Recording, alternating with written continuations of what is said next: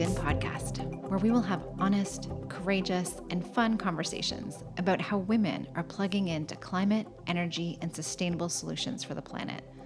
I am your host, Megan Bennett, and on this podcast, I will be giving women who are doing the vital work of saving our planet a platform to share their stories, their ideas, and their dreams for a better future. And I hope these conversations will inspire us all to plug into our personal missions and expand what we think is possible for our families, our communities, our work, and ultimately our planet, starting today. Welcome to the Plugged In podcast. Welcome to Plugged In. On this episode, I speak with Catherine Sparks. Catherine has devoted her career to developing and implementing pragmatic solutions to the climate change challenge.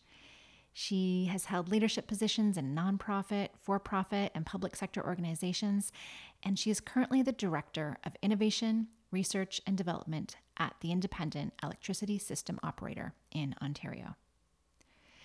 On this episode, Catherine and I talk about a range of topics from the relevancy of distributed energy resources in the future of Ontario's energy mix, the importance of equity and affordability and insights on what it's like to be, at times, the only woman in a room in this industry. She also highlights the importance of diversity in the sector and emphasizes the value that diverse backgrounds, cultures, genders, and professional experiences bring to the table and reflects on strategies on how to integrate diversity into innovative solutions for the future. It was a real pleasure to dive into this discussion with Catherine. I hope you enjoy it and find it helpful. And if you do, please share it with colleagues and friends and let me know what resonated. I would love to hear from you. All right, here we go. Welcome, Catherine. Thank you. Thank you so much for joining me on Plugged In.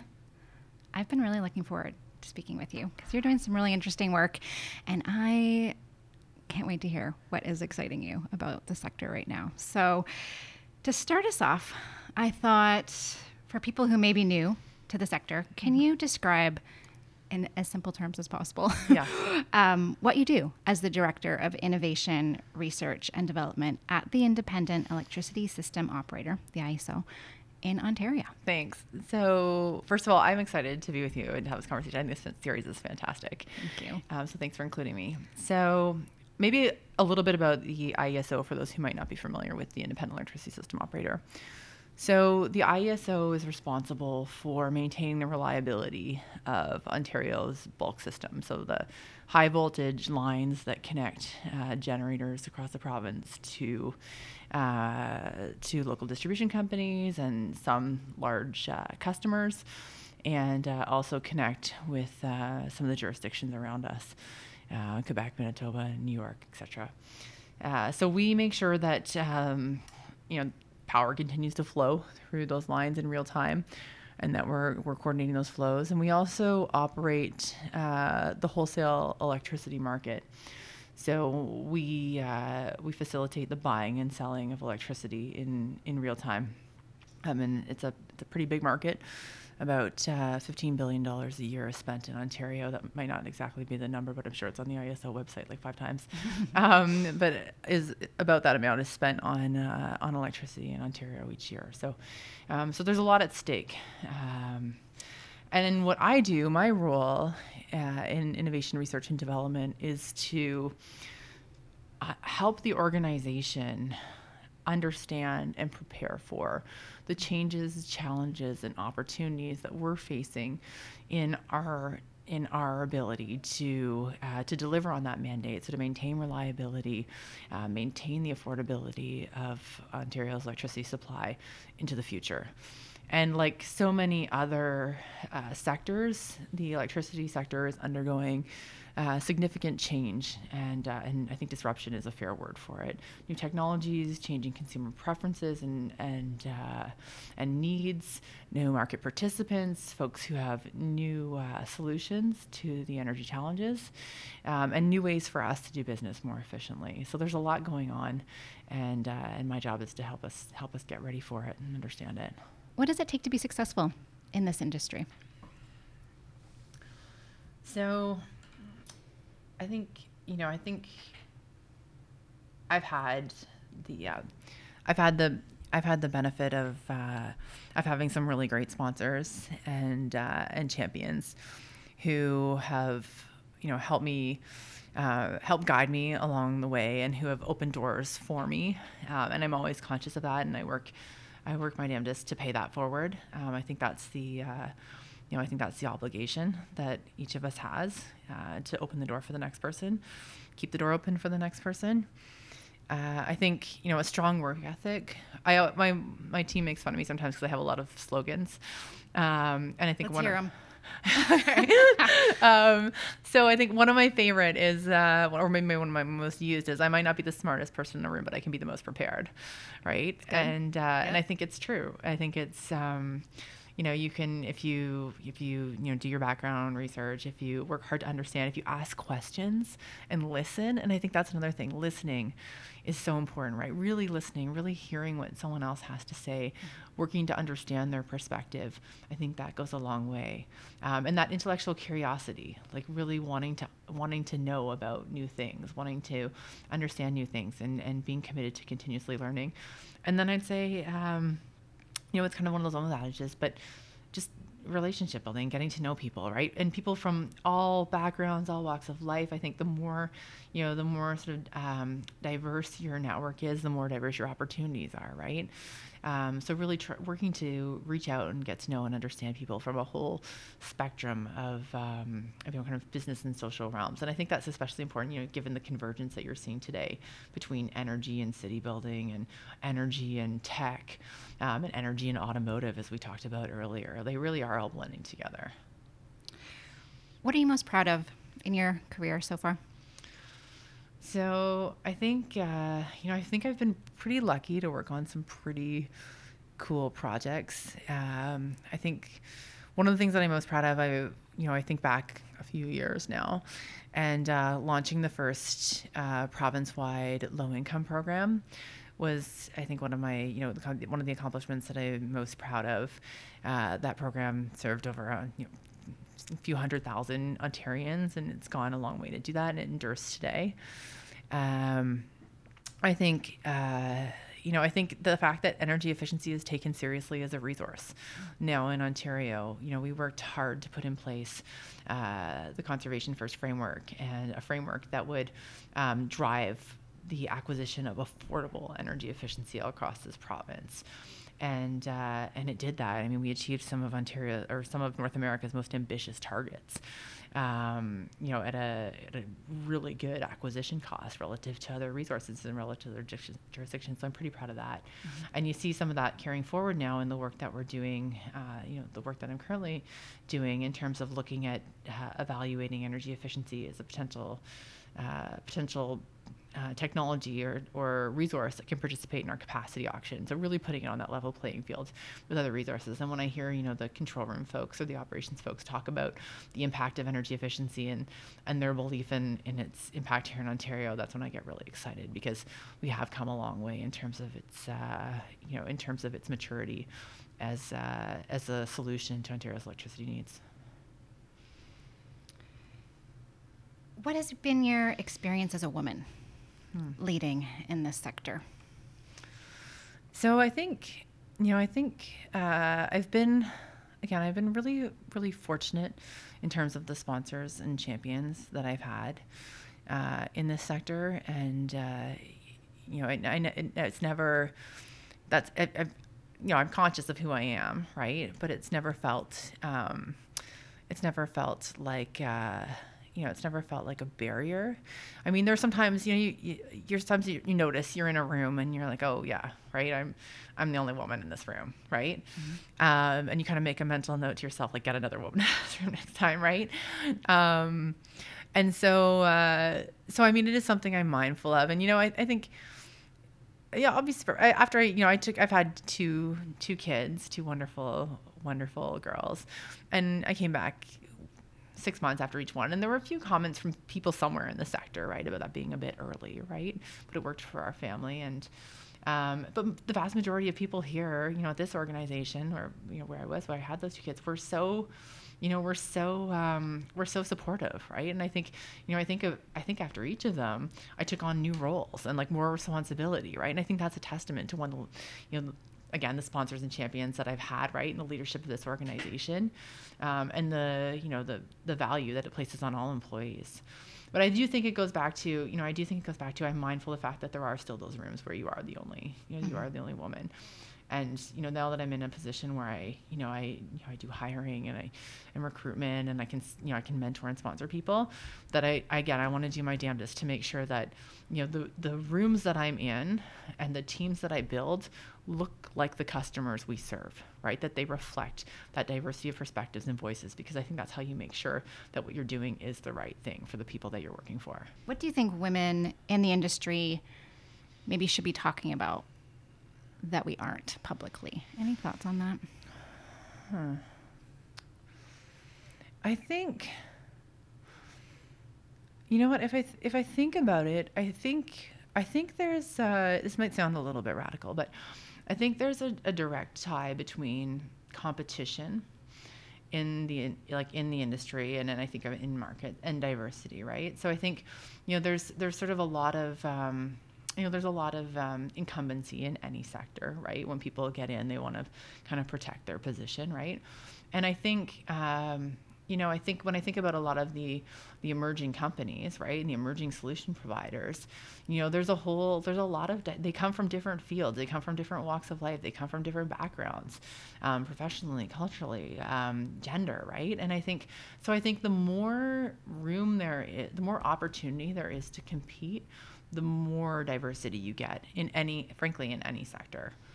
And I think it's especially hmm. important to consider in a regulated sector. How do you open that up? How do you open things up? What is it about innovation with that with that in mind, with that kind of climate future in mind? What is it about innovation specifically in the electricity market that is firing you up most right now? So I think the the sort of scope of a potential. Like I think about, you know, I think about some of the stuff that we're working on, and some of the stuff that we're seeing, uh, we're seeing here in Ontario, and you know, the proliferation of storage for me is the biggest one. We have, depending on who you talk to, over 600 megawatts of storage have gone in. Um, to uh, to help customers with the industrial conservation initiative, so peak cost avoidance, and that's customers doing it themselves, right? They've said, "Hey, there's an opportunity here to avoid some costs." I'm going to uh, take things into my own hands, and they're putting in storage. And you know, we've seen a bit of transmission connected storage as well. We've got about 40 megawatts in the province, but storage is a game changer. I mean, up until now, electricity was something that you produced and then you had to use right away, right? Generally, I mean, there was some pumped hydro, but it was pretty limited. Um, but now we've got this technology that allows you to store it for hours at a time, right? That can inject and withdraw from the grid in real time. And the things that it's going to do in terms of unlocking the potential of solar and of wind um, is huge. Uh, so I think for me that's really exciting. I think the other thing is electric vehicles. You know, I think um, I look at some of the car, the auto manufacturers and the targets that they're setting for themselves uh, in terms of full EV fleets in the next, you know, five, six years. Like it's here, right? It's coming. And I've got friends, uh, you know, friends with families, and they're not in the energy sector. They're not working in clean tech or, you know, sort of environmental business. And they're buying EVs. And they're buying EVs because they like the way they, you know, they run. They're buying EVs because, you know, they look cool. They're buying EVs because they make sense from a financial perspective for their families. And again, just the potential in terms of, um, you know, one, I think they'll have a huge impact uh, in terms of demand on the grid, so we need to be ready for that.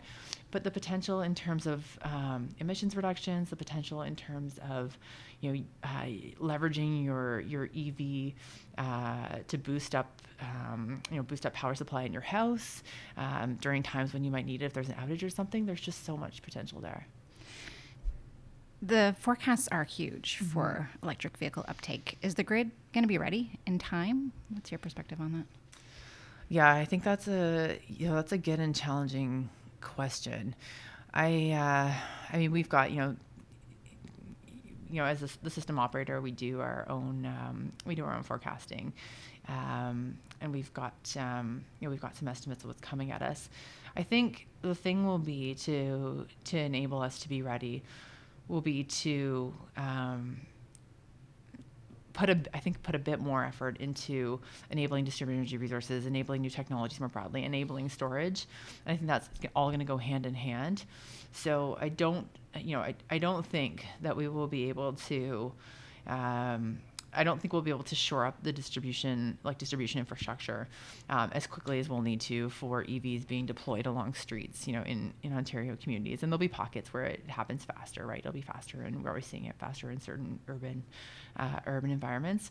So I think the the solution then will be to, um, you know, consumers. I think will start putting in place their own solutions, right? For one, I think they'll start looking at, um, you know, how they can how they can generate within their own um, you know within their own properties um, and i think the other part of the solution will be us enabling uh, enabling resources locally as quickly as we can to do that balancing at the local level as opposed to trying to you know bring in electricity from from further field yeah so you mentioned distributed energy resources. On the first episode of Plugged In, I spoke with Ursilia mm-hmm. and we chatted kind of high level conceptual about what DER is all yeah. about. And I've been looking forward to speaking with you to dive a little bit more into the topic and maybe you can speak to us about give us some tangible examples like how would this work for a homeowner or a business? And what's the could you help bring it to life a little bit? What distributed energy resources mean in yeah. the market yeah, so I mean, I think you see different definitions. If you look, you know, in different places, you'll see different definitions at a policy level of what distributed energy resources are. If you kind of look at, you know, federally or provincially, you'll see def- different definitions um, uh, by different system operators too. Would, they'll define them for the purpose of market rules, which is kind of gets really technical because it's saying here's what you need to be or do in order to sell us this kind of product or service. Uh, the way I think about them, I mean, they're really smaller scale resources located at the distribution level. So rather than sort of the big transmission connected stuff that we relied on historically, they're either um, sited with customers, you know, behind the meter of a customer, or they're connected to the distribution system. And you're talking about things like, um, you know, small scale generation, like rooftop solar. Um, you're talking about uh, storage, um, so like your Tesla batter, batter, uh, Tesla Powerwalls or your um, your residential batteries, your household batteries. Um, you're talking about energy efficiency. So, mm. I I think, I mean, I get excited when I think about the number of building automation systems in Ontario is I, I don't even hazard a guess, but it's in the thousands, right? I mean, I think about you know some of the energy efficiency programs that um, the ISO has administered over the last decade. And a big thrust of that was was helping building owners and operators throughout the province um, not only get more efficient equipment in their buildings, but also get um, systems in place that they can use to to tune and run that equipment as efficiently as possible. And the beautiful thing about that equipment is that not only can it benefit um, those consumers directly by making sure their you know their heating cooling systems are running properly and efficiently, but you can also leverage it to you know reduce heating and cooling um, and other uh, frankly other energy consuming functions on the hottest and coolest or highest demand mm-hmm. days of the year and sell that to us to the IESO as a system operator so there's a there's an opportunity to split the costs of those kinds of technologies, right? And also split the benefits uh, with ratepayers. And again, it's not you know there are no siting issues with that. People already have these things in their facilities, right? Um, whether it's the, the, bigger stuff in commercial buildings or the smaller sort of um, smart thermostats that you have in your home, and it's everywhere, right? It's everywhere. These are these are technologies that are you know everywhere, waiting to be unlocked to help us solve the energy challenges we're facing.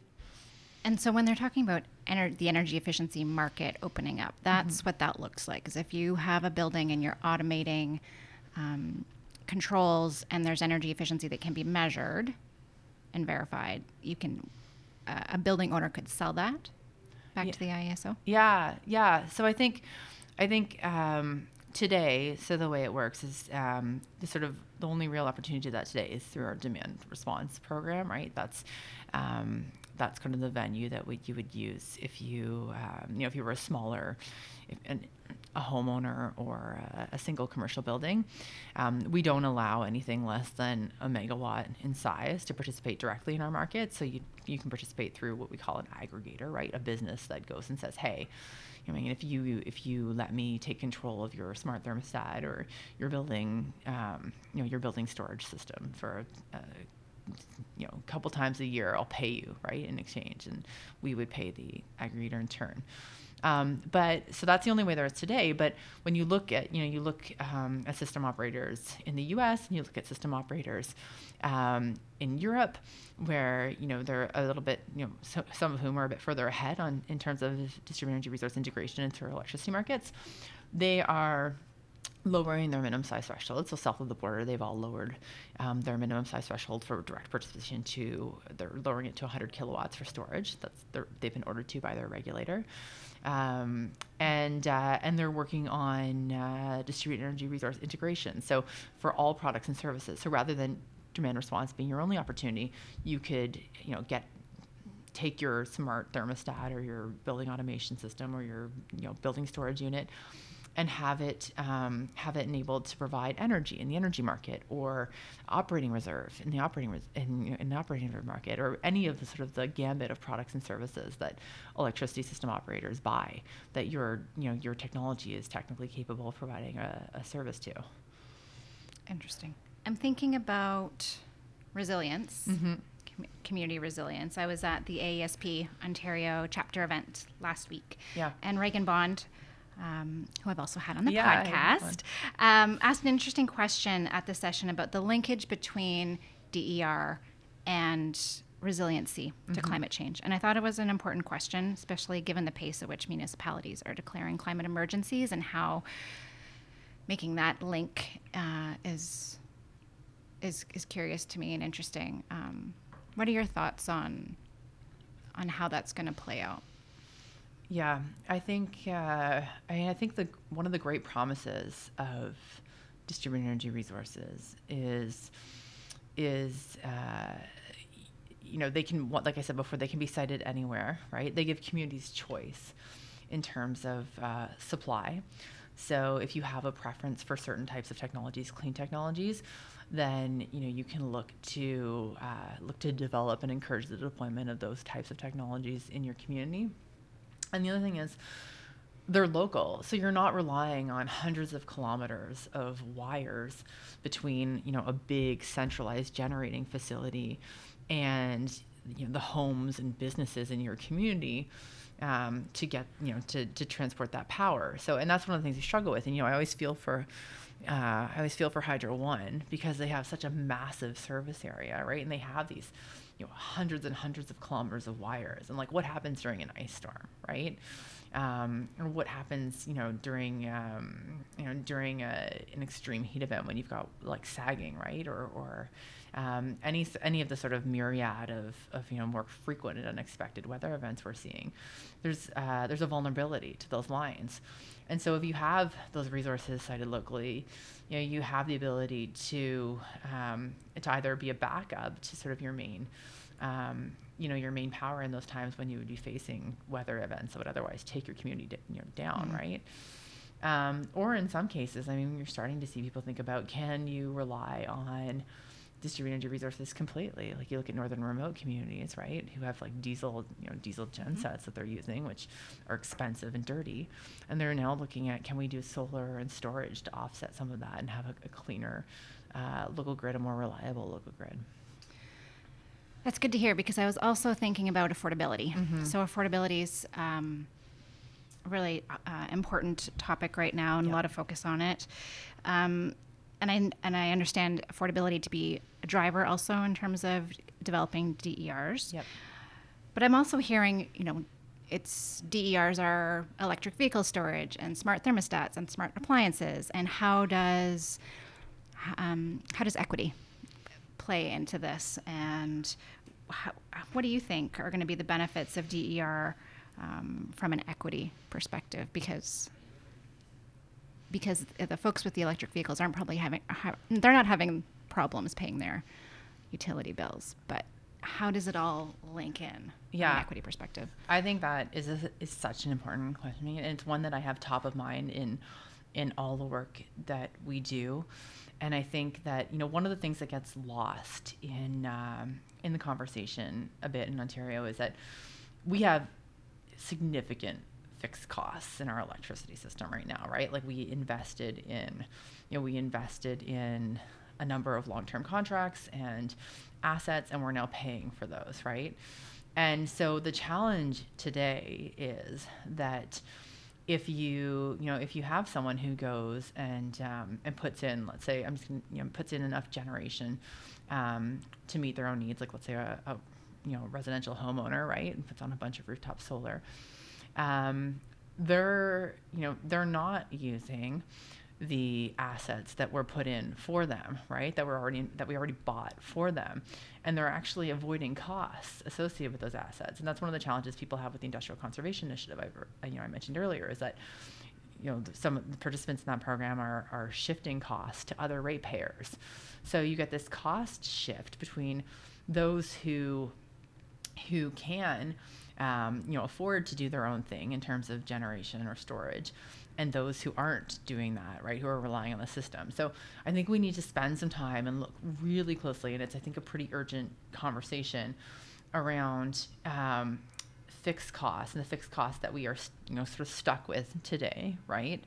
Um, that will sort of as contracts come to an end um, decrease, right? But look at those costs and look at you know where we think things need to go from a you know from a resource perspective in the future to manage all the issues we're talking about resiliency climate change um, affordability and make sure that you know the kinds of policy interventions that are done um, aren't you know aren't having unintended consequences where they're shifting costs to those who maybe don't have as much opportunity to do something about their own energy um, you know their own energy needs I think that's really important. And I, I would say that I think, you know, a lot of the technologies, let's kind of add, a lot of the technologies we're talking about are kind of like the hot new technologies like EVs and stuff. But some stuff, some st- in terms of distributed energy resources, have been around for a while and are pretty accessible to everyone. So I think of hot water heaters, right? And in this province, we have a you know decade plus history of using hot water heaters for uh, demand response, right? Again, reducing electricity on those those hottest, uh, or rather coolest days in this case. Um, and you know, everyone, almost everyone, has a hot, a hot water heater in their house. So I think there are. I think it's. I think. I think it's important to keep in mind of what are those sort of um, the most democratic technologies, right? And make sure that there's room for everyone, and that no one's getting left behind from a cost perspective. Excellent. Um, Ontario's premier said last month that he is proud of canceling 750 renewable wind turbine contracts because when we didn't need the power, it was going to drive up the electricity rates further and he was going to save taxpayers $790 million. Can you help me make sense of this? So, I think I, I you know I can't I can't comment on on uh, on sort of something that um, premier said, but what I I will say is that I think you know we do have a big fixed cost challenge in this province, right? Um, you know, under through previous policy iterations, we wanted to, you know, there was a, a drive to sort of kickstart a renewable um, economy, right? And I think that was, you know, I think that was absolutely, you know, given the challenges that we're facing, right? I think that was absolutely the right thing to do. I think um, one of the challenges was, you know, um, maybe with the level of competitiveness, right, in terms of the approach to procuring those things and I think that's why you're seeing, you know, that's why you're seeing a move towards a more competitive approach to procurement here in Ontario. Um, the capacity auction that the ISO is putting in place will make shorter term commitments so that we don't find ourselves in the situation where we're stuck with contracts for assets that we might not need. Because the big challenge is, you know, as uh, you know, for an electricity system operator, for any planner really, when you've got like a kind of central planning function, is you're trying to look ahead and say, okay, what is the demand out 10 or 20 years, right? No one has a crystal ball. Um, so you're doing the best you can to forecast that demand. And then you go out and you, you know, traditionally you would have procured large scale assets, right? Um, and then hope that demand materialized. But we all know what happens, right, from history, is that it doesn't always show up. Um, you know, the economy changes or economic downturns, new technologies emerge that help consumers, you know, go the go at their themselves, right? They can do their own generation.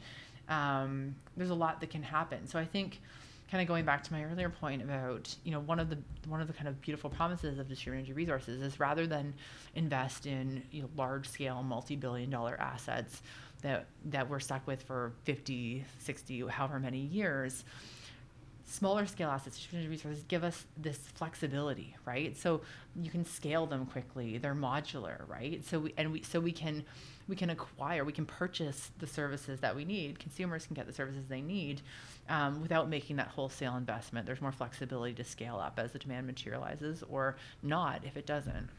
Who is a leader that you um, look up to right now that inspires you, that motivates you? Do you have someone that comes to mind? Yeah, I mean, I think, um, I think uh, in uh, sort of in the world writ large, I mean, I think of Chrystia Freeland at the federal hmm. level, and I think, uh, you know, I, I, wish there was a write-in option on the last ballot. For, I mean, um, for Chrystia Freeland, um, but I think, I, I mean, just the magnificent work that she's done in terms of um, trade relations and um, you know, I think leadership uh, within, you know, within uh, the government. Um, and I think of her background, right? And she's had such an interesting and diverse career. She's she's someone that I really look up to. Um, I think here, you know, I think here in the sector, we've got some really awesome leaders um, around our executive table. Um, and uh, you know, I think in particular our CFO Barb Anderson, she's had an incredible background. She's an agent of change. She's worked in the private sector. She's worked in the public sector. Um, you know, she's instrumental in the OLG privatization. She just gets stuff done. Um, force, I you know I, I, would be remiss. I'm not playing favorites with any market participants. I want to impress that, and I'm not. I'm speaking as Catherine right now, but I think you know Annette Verschuren. I've always, I've, I've watched you know watched her what she's done with NRStor watch what she did at uh, Michael's and Home Depot, just like taking, you know, things that were tiny when she started and just making them huge powers and huge forces um, for the benefit of the customers that they were trying to serve.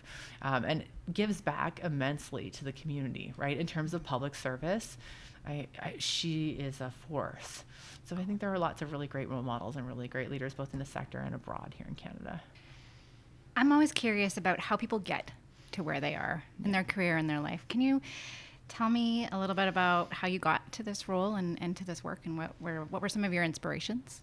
Yeah, that's a great question. I think, you know, if I kind of go way back, uh, I think a lot of sort of what motivates me today starts off with kind of how I grew up. So I, I grew up in uh, I grew up in South Oshawa. I grew up, um, you know, minutes from Lake Ontario and uh, really big wetland and spent, you know, I had one of those great childhoods where we spent, you know, every day after school and on the weekend running around, playing by the beach, playing uh, by the wetland. And it had a huge uh, impact on what I cared about and how I saw the world and how important the natural environment was to me. And at the same time, Oshawa is a very industrial, even more so at that time, was a very industrial town. So you saw, um, you know, you saw how important um, jobs and, and economic development were to people, and um, and some of that relationship between, uh, you know, between people's ability to uh, to um, you know realize and, you know take care of their families and and have access to those good jobs um, and their ability to and their mind their you know the kind of mind space left over for things like you know environmental concern environmental action and how linked those two things are. So they're really you know you really kind of struck me at a young age is that you know that when people are you know when people when people are comfortable when they have access to you know to those to those good jobs and can take care of themselves and their families um, they have more mind space to care about things like um, you know like climate change or clean water or what have you. So they're inherently linked and so we can't discouple them and that's always stuck with me um, in this work. So from there um, that kind of became you know the environment and uh, and kind of as I you know subsequently through studies and stuff under came to understand climate change that became um, the big thrust of of my my work in my career. I understood at a young age that that was going to be the biggest challenge of our generation. It's going to be the biggest challenge of the next generation, and uh, so we need to put a concerted effort to doing something about it. Thank you so much for chatting with me today. Is there anything else you want to add before we sign off? I just want to thank you for including me, and I, I, think this is such an, like I said, I think this is such, uh, you know, fantastic endeavor that you've undertaken to, you know, bring profile to different women's sector, and I'm honored to be amongst, um, amongst the uh, the women that you're talking with and you yourself. So thank you for that. Thank you so much. Thanks for your time. Thank you for listening to the Plugged In podcast. I'm having so much fun bringing this to you, and I hope you enjoy it as well. Let me know what you think. Share it, rate it, leave a review. Reach out. I am on Instagram, Twitter, Facebook, LinkedIn. All the info can be found at pluggedinpodcast.ca. I am super thankful for all the love and support behind the scenes. Some special call outs to Arcelia Serafini and Summerhill for supporting me with the time to explore and work on this personal project. So appreciated. And finally, to my guests, thank you for being the inspiration. Join me next time on the Plugged In Podcast.